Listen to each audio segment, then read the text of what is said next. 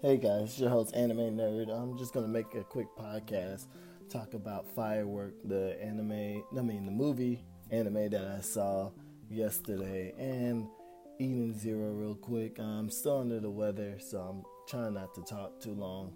So I'm gonna go ahead and go. So I went to see the movie Firework yesterday. It's pretty good. I I, I really enjoyed it. I thought it was thought it was a well thought of movie. I know some critics say it wasn't good, and I think what people is trying to do is compare it to Your Name, and because everybody who has seen Your Name, everybody knows Your Name is an amazing thought out movie. But you got to understand this movie is something totally different, something separate. It does have like kind of like Your Name feel to it, but this guy's not trying to switch body with this girl. This is like two middle school age kids who like you know doing other stuff. So pretty much, I'm gonna go ahead and go ahead and give you guys a brief synopsis of it. So here we go. So the synopsis is: It's a summer, and Norimichi and his friends want to know if firework look round or flat. They forge a plan to find the answer at Momoshimo Festival firework display. However, Norimichi finds himself conflicted when his classmate Nazuna plans to run away from home and wants Norimichi to join her. When things go awry, in their attempt to escape, a strange orb that Nazuna possession gives them another chance at staying together. So pretty much in the movie, Nazuna is the girl that Norimichi likes. She's ended up moving away. Uh, it's, it's supposed to move away because her mom is getting remarried and her newfound stepdad has got a job somewhere else and whatnot, and she don't want to move pretty much. But so in return, she packs her bag using that time of the festival to run away, and so far and so forth. But anyway, how it works is in the show was in the movie, pretty much Norimichi, uh, Nazuna, and Yusuke, Yusuke, who is um, Norimichi friend, were all swimming, racing, and so called. And the winner of the race they was pretty much was supposed to be cleaning up the pool, but the winner of the race was supposed to, you know, get whatever they want, have whatever they betting on. So Nazuna said, "Oh, winner of the race for her had to do whatever she would like, pretty much." So the race started off, and Norimichi, Nazuna, and Yosuke was racing. Of course, Nazuna win, and during that part, technically Norimichi came in last and Yusuke won the second. That's the first paradox where it showed. And pretty much so Nazuna went ahead and asked uh, Yusuke, which is Norimichi friend, out. Um, and was like, oh, well, since you race, I'm going to be there with you to the fireworks and whatnot. And so forth and so forth. And anyway, here we kind of get confusing. So one minute it looked like Yusuke liked her, and then the next he acted like he didn't like her, and because he knew Norimichi liked her and whatnot. But anyway, so Norimichi and Yusuke go back to the house and whatnot, and they both were playing the game. And Yusuke was like looking at the time, was like, "Hey, let me see your wound," because Norimichi hurt his foot in the pool. So Yusuke was like, "Hey, you should go to my dad's clinic and get it checked out." And see, you know, because you could get tetanus and whatnot. So he, he also said before he left was like, oh, and if he see Nazuna, uh, tell us I couldn't make it. And he was like, what are you talking about?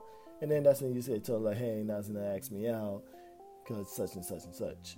So they get finally, uh, got there, saw Nazuna the first time, there at um, Yusuke's dad's job, aka slash house, and was like, you know, hey, Yusuke said he ain't gonna make it and whatnot.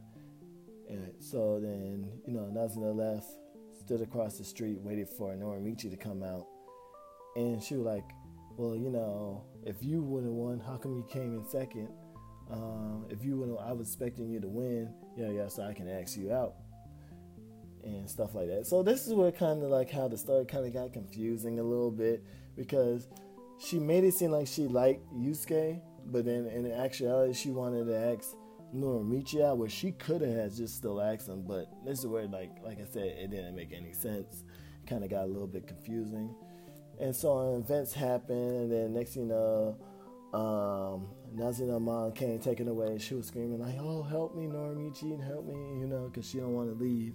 And that's when that strange orb dropped, and Norimichi picked it up out of anger because he couldn't move when she needed his help and threw it, and then that's when everything started going back, flashback. So it's kind of like a, like a time machine orb that you can reuse over and over again, but it kind of start altering time for the for the most part. So any other other than that though, not gonna give too much of the movie out because for those of you who want to see it, it's uh, it was a pretty good movie for the most part. I enjoyed it, and you know, I would recommend it to everybody. Now, like I said, you can't go there and compare it to you know your name and other stuff. So because your name is a different type, deals with a different type of love story, and it's different. And a lot of people are trying to find the next your name, you know, for the most part. Now, I would recommend a movie that's pretty good, and it's also different from your name. But I also surprised it didn't get that much, you know, spotlight. It's Silent Voice. Now that one was really good. So, um yeah, that was a really good movie. So it will be Your Name for me, then Silent Voice, then Fireworks. So far, is my top three anime movies that I enjoy of slice of life, for the most part. Now, moving on to the next one, Eden Zero. Now, a lot of people are mad about Eden Zero, about it being pretty much like a copy and paste series of you know Fairy Tail, and quite frankly, I can understand. Uh, I can understand, you know, the why they're mad, but for the most part, it's not really a copy of um, Fairy Tail because there's some strange parts about it, and for the most part, I'm not doing a whole chapter review because that's a whole, you know, I want you guys to read it yourself. But from the beginning of it, I really like the fact how they dived back into Rebecca's past, Rebecca and Happy relationship, which is strange. And you know, the series kind of took a little turn for the dark side. Now, it's a little spoiler alert. I hate to say it, but hey, spoiler alert. So, uh, during the story, it showed that you know Rebecca found Happy which is kind of strange to me because you know I'm so used to seeing Natsu and Happy and them having a backstory that every time I see Happy, I just think of Natsu. And since Shiki's a new main character who looked like Natsu, you expect those two to really become connected. But no, it's gonna be Rebecca and Happy. Uh, so, but anyway, Rebecca found Happy while he was like a kitten as well, and those two became best of friends. One day, a tragic accident happened, and Happy died. Shocker. I was completely shocked. Didn't expect the series to turn like that dark or whatever.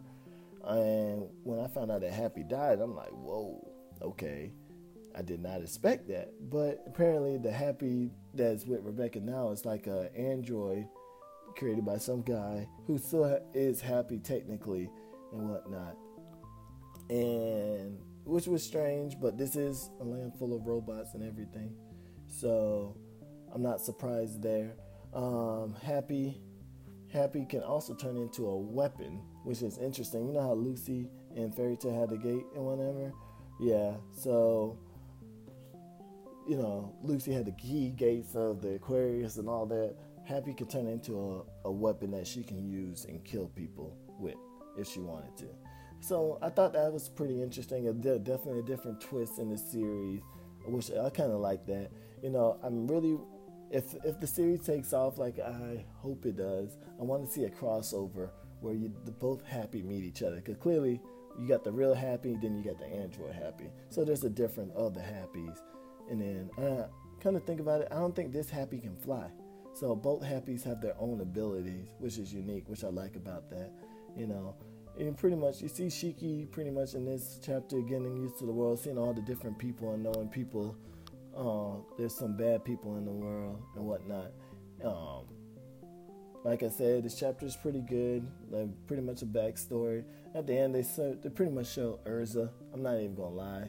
I forgot Erza last name was Scarlet on this one. Um, this new enemy is supposed to be Elsie Crimson. Clearly, the creator loved Erza, and I don't blame him. I love Erza too. And I'm not even gonna lie, guy. This is pretty much a knockoff of Erza Elsie Crimson. I just want to know is, is she gonna be part of the main story, and if she's gonna be OP like how Erza was OP. I actually enjoyed Erza OP though, so we'll see. But until then, you guys, you know, take it easy, and I'll talk to you guys later. Hopefully, I feel better and I can do a continue on my next topic that I wanted to talk about. But far as that, I just need some rest. So you guys keep me up in your prayers or whatever. All right, guys, take it easy. Bye.